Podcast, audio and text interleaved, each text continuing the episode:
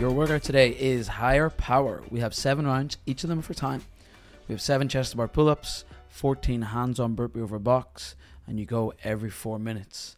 There is an RX Plus option today as well of four ring muscle ups. Seven rounds is a weird number, isn't it? Why'd you pick seven? It was the right amount. it was the right amount. When you multiply, Six wasn't enough, eight was too many. well, if you do seven chest to bars seven times, you get 49, 49, total. yeah. And I think that was a, that's a good dosage. yeah, in around 50 is pretty. Yeah, and it, and it means we get um, almost 100 hands-on burpee over box as well total. Oh, is that what that adds up to? Wow. Um, is this like a sprint? Definitely a sprint. Definitely a sprint. Though. It's a two-minute cap on each round, oh, but you, you shouldn't you get anywhere shouldn't near it. get capped. Yeah, I was going to say that seems very generous, but it's just there. How does I'm looking at this going? I really need to work on chest to bar pull-ups, but I also need to work on ring muscle-ups under fatigue. How do I decide which one I do? you could do a mix. Oh, alternating rounds or in the round? I would say alternating rounds. Yeah, I think that'd be a good way to go. I mean, you could do the ring muscle-ups for the first three rounds, and then go to your chest bars. You don't like the look of that? I hate you so much. you always say the thing I actually really need to do. Do you know that? I think I'm too honest with you. Uh, yeah, that would be good. It would be sucky, but it'd be really good. Um, how?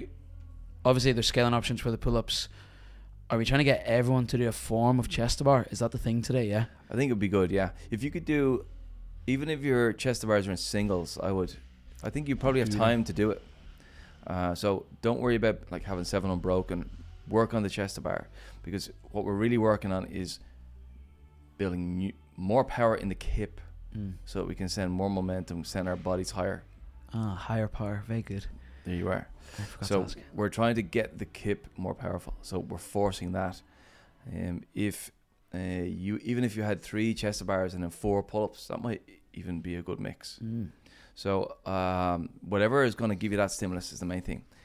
Look at the two movements like two separate challenges. I'm going to develop more athleticism in the chest to bar and the more work capacity in the burpees.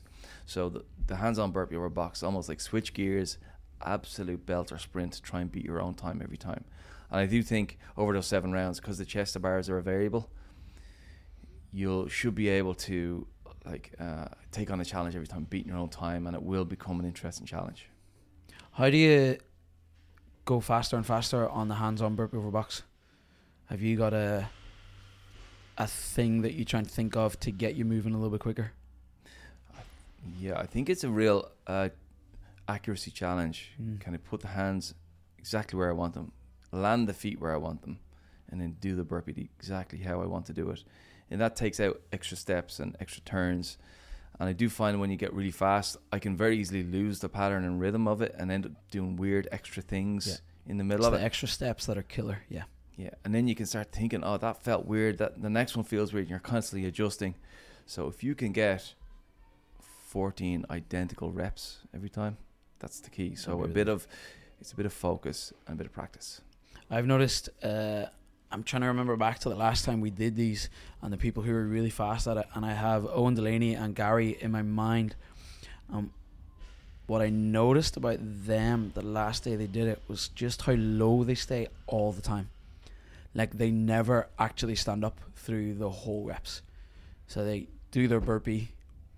As they get up and put their hands on the box, their body weight's almost shifting already. They almost glide over the box and then just hit the deck.